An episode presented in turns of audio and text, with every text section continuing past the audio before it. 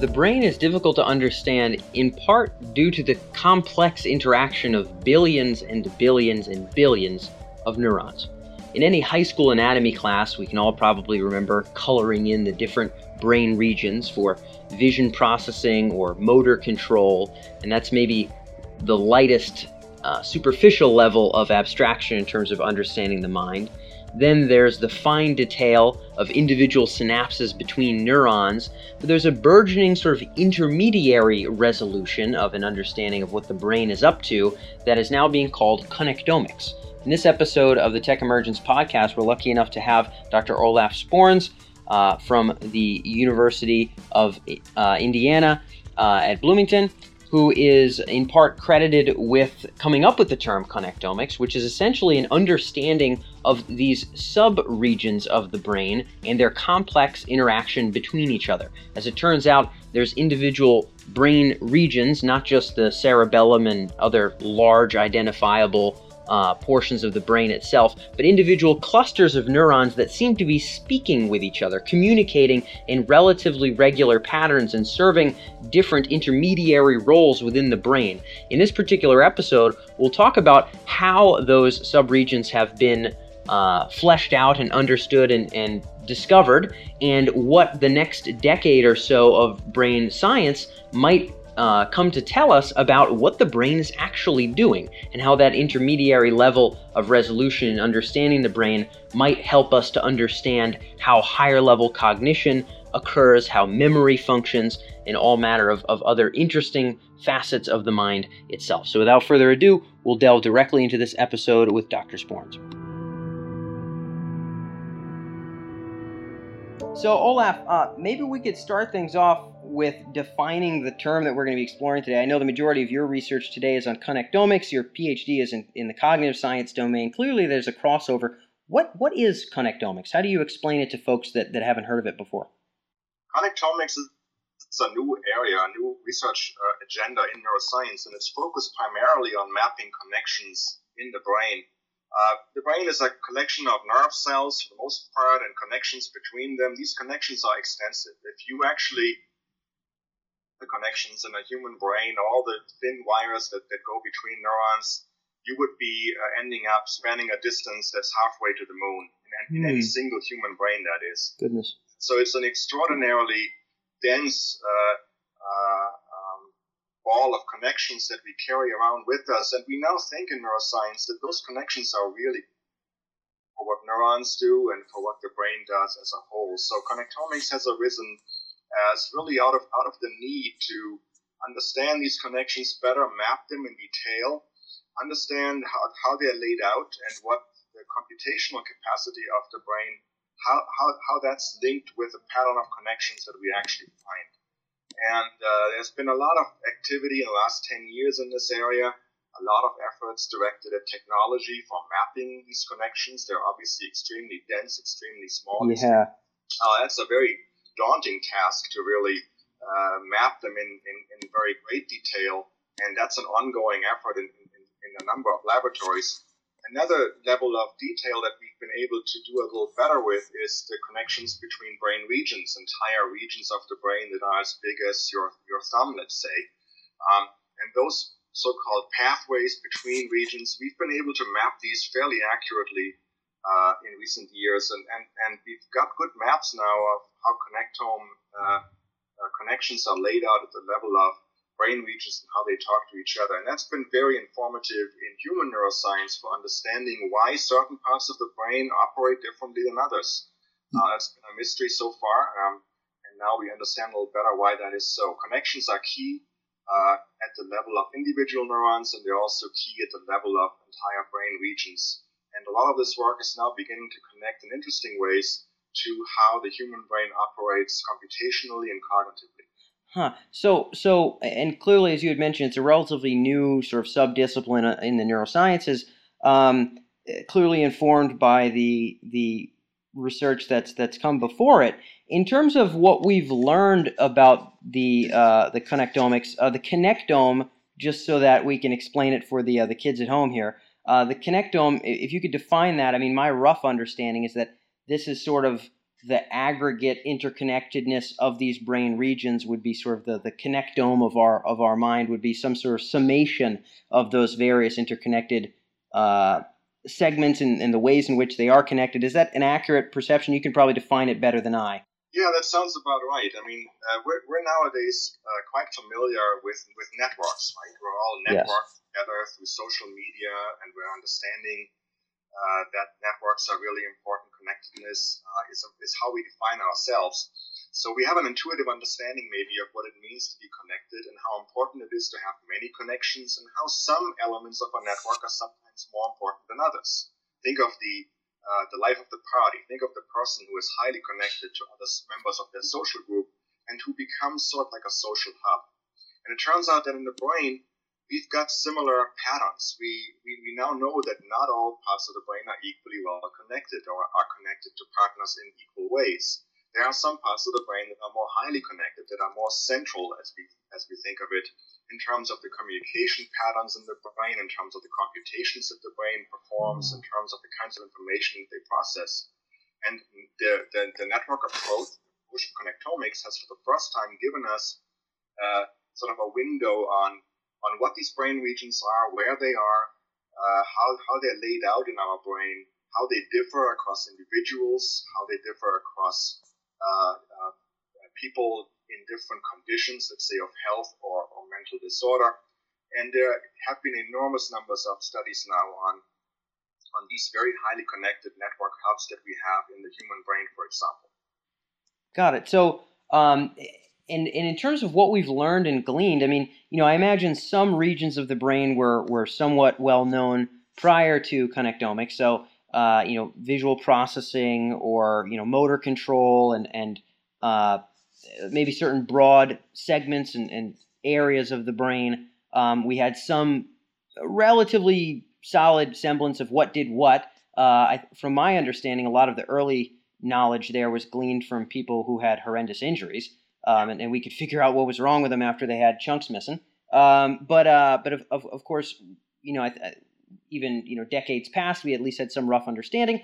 Um, how has that been fleshed out by connectomics? In other words, in the, in the last decade here, um, what what segments of the brain? It sounds like what you're articulating is that some areas are again more interconnected than others. You know, certain uh, domains or areas of the brain are are responsible for routing more messaging, sort of like you know different towers, or I imagine there's some kind of corollary with with how uh, you know uh, messages and, and, data and traffic on the internet or phone services would would work as well. It sounds like in the brain there's those areas that sort of deal with more volume.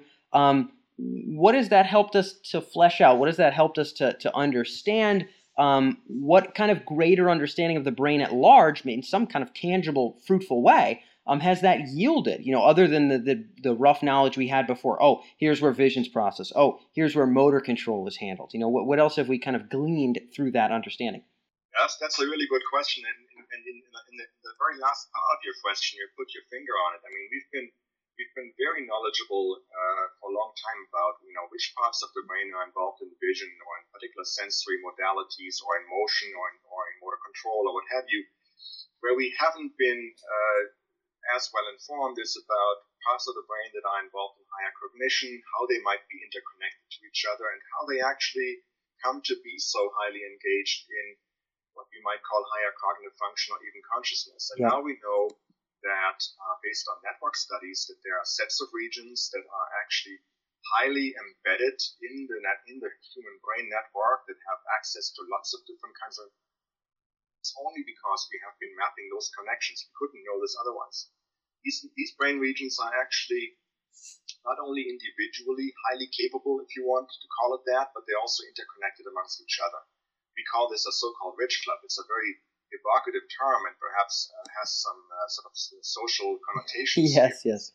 It's those parts of the network that are not only rich, rich in, in this case not in terms of money, but in terms of the number of connections that, main, that they maintain, but they're also interconnected with each other in a privileged way.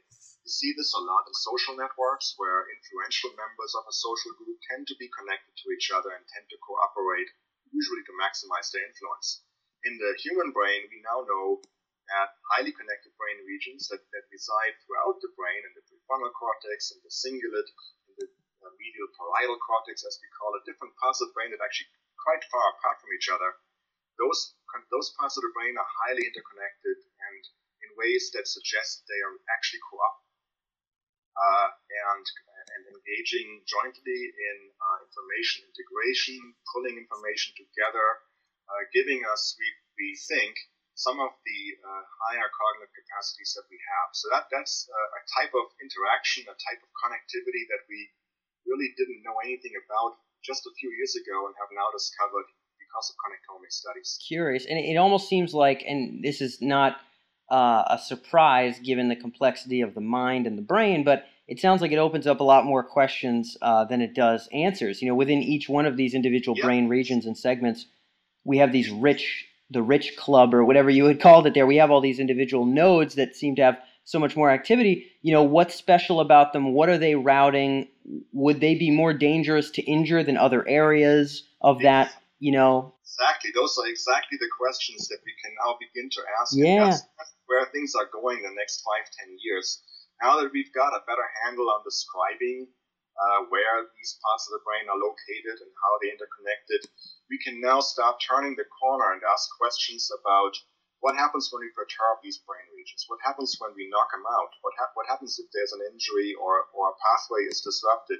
What happens if we stimulate? What happens if we, uh, if, if, we actually uh, uh, make these regions become more active uh, with respect to others. Yeah. What are the consequences of that? And now we're getting from a more descriptive analysis of connectomics the last 10 years to an area where we're more doing prediction. We're actually trying to control the brain. We're actually perhaps trying to uh, massage the brain into a better state, especially in clinical applications. It's often very, very highly um, indicated. Uh, helping the brain get better, helping the brain recover from injury, helping the brain get to a state where it's more integrated, more capable. This is now a possibility that we didn't have before because we didn't know how things are connected. Now we now we know a bit about it and actually slowly turn this corner now and go towards prediction and control. Yeah, yeah. So and and it, you know such is uh, such is the the the experience of, of a new frontier in science, right? In the beginning, you, you don't even know what questions are askable until you figure out at least where your footing is. Um, and then and then you discern, you know, sort of what what the lay of the land appears to be in terms of the interconnectedness and the, the activity and connectedness of these different brain regions. At which point you can start again experimenting with with what might the the actual applications of these understandings be. It's another layer, another level, another slice of insight as to the how the brain and mind works and now we can start to tinker with that and understand that and see if it can give us, uh, again, the, the, capacity to, to heal ourselves in a better sense or understand the mind in a better sense. Um, before we go into your thoughts about the future, um, in terms of what the desired outcomes would be for uh, the field of connectomics, um, what would be some of the takeaways that we would really hope at, at some point, however many decades into the future we would have, um, we would we would be able to attain? So, in other words, uh, you'd mentioned, you know, he, the healing of the brain, understanding of different conditions.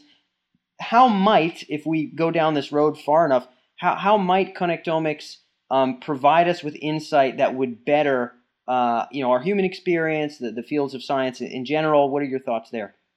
Those are very important questions you're raising here, and I think in the near term, it's a little easier to chart to, to sort of chart the path forward.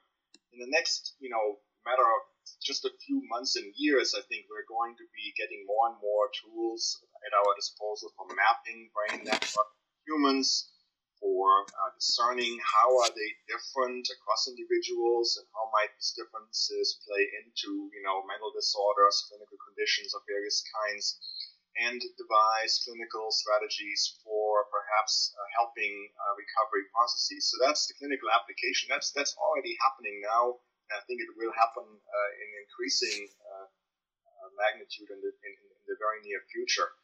Further out, I think some more, fundamental questions we can ask, more computational questions, more, more theoretical questions, if you wish.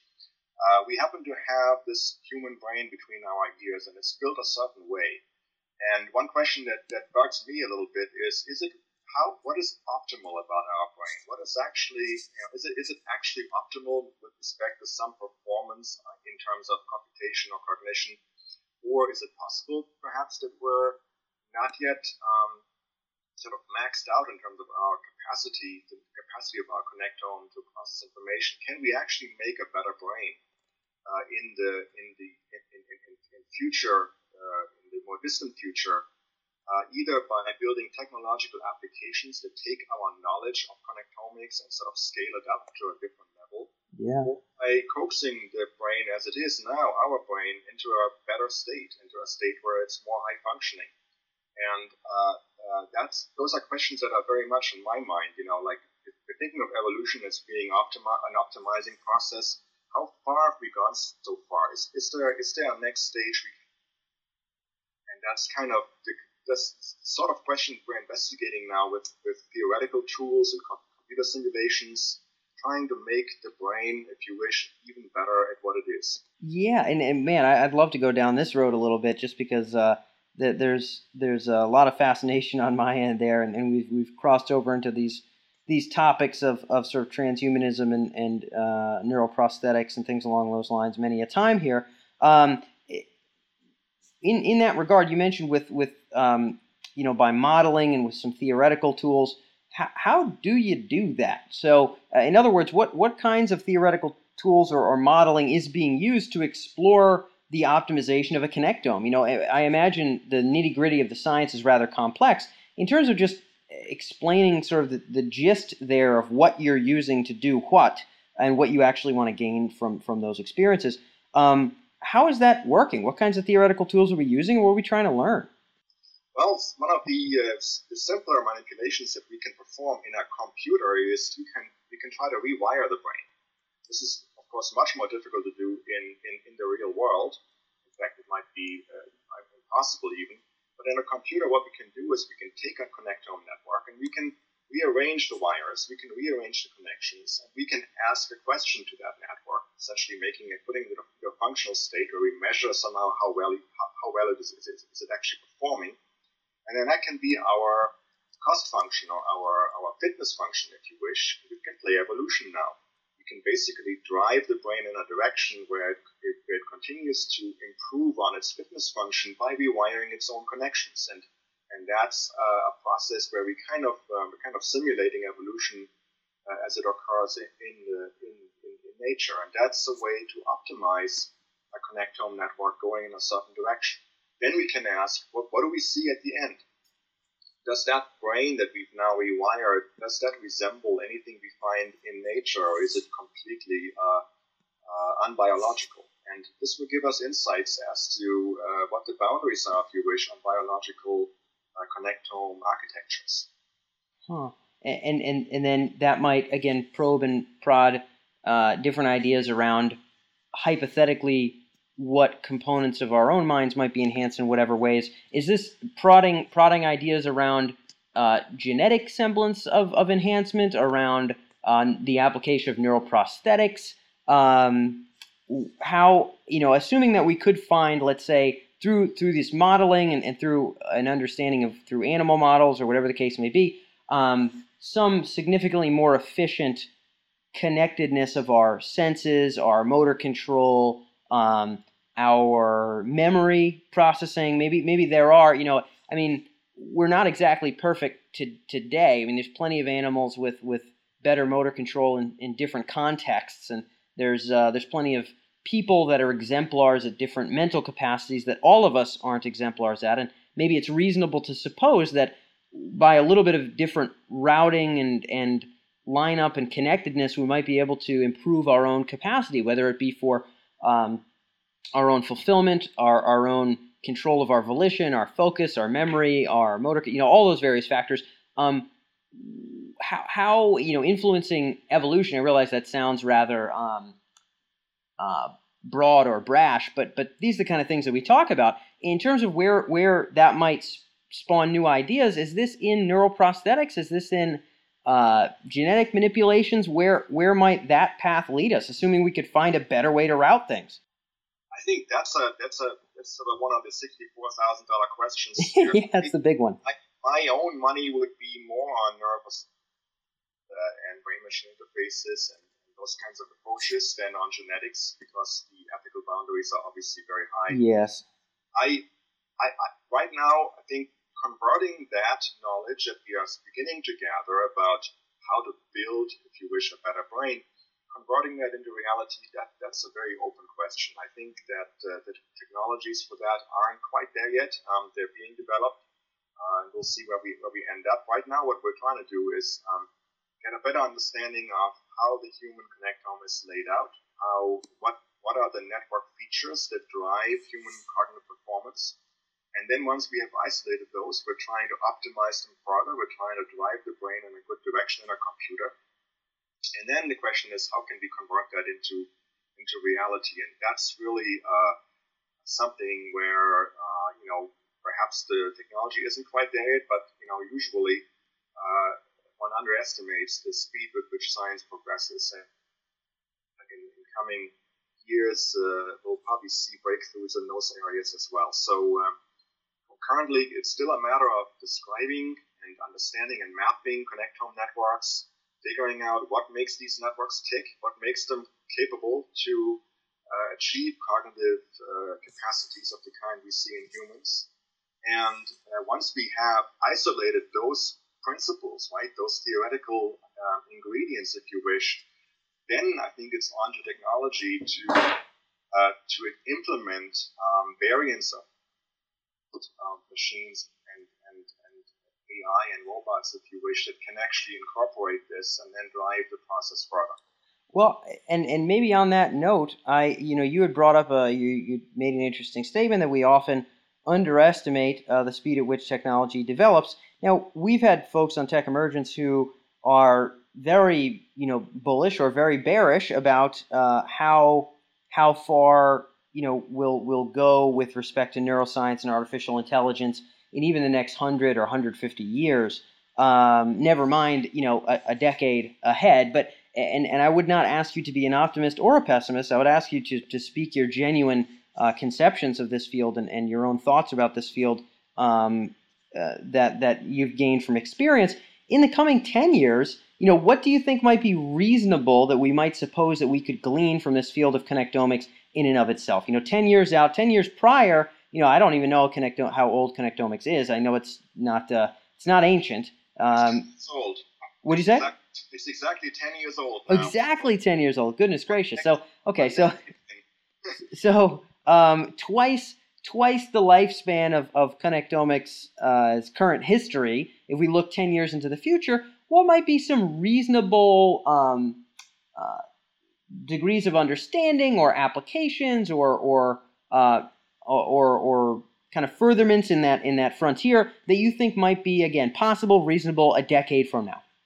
Well, you know, uh, if I if you had asked me that question ten years ago when connectomics was sort of in its embryonic stage, I would never have imagined uh, the, the, the extent of of, uh, of growth in the field that, that we now have on our hands 10, 10 years into it. So I'm probably going to be completely off with, with respect to the.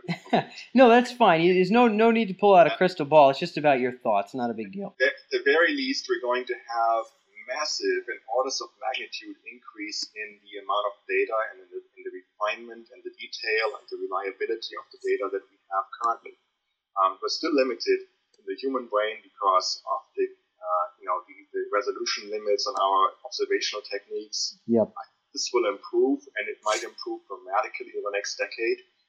This will give us a completely different picture. I mean, think of the, the recent Pluto flyby, right? Pluto was a was a was 10 or 15 pixels.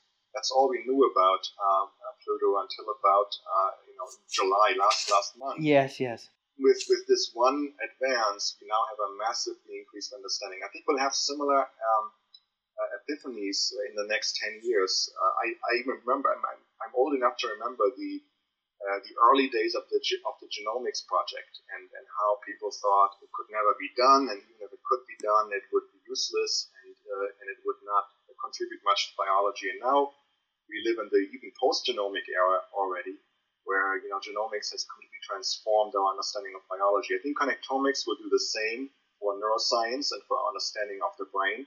It will transform our understanding. It will become indispensable for how we view uh, brain function in the future. And at the very least, we'll have massive amounts of data that we will have to grapple with somehow. We'll have a massive increase in the kinds of models that we can build, the computational architectures that we can build based on connectomics.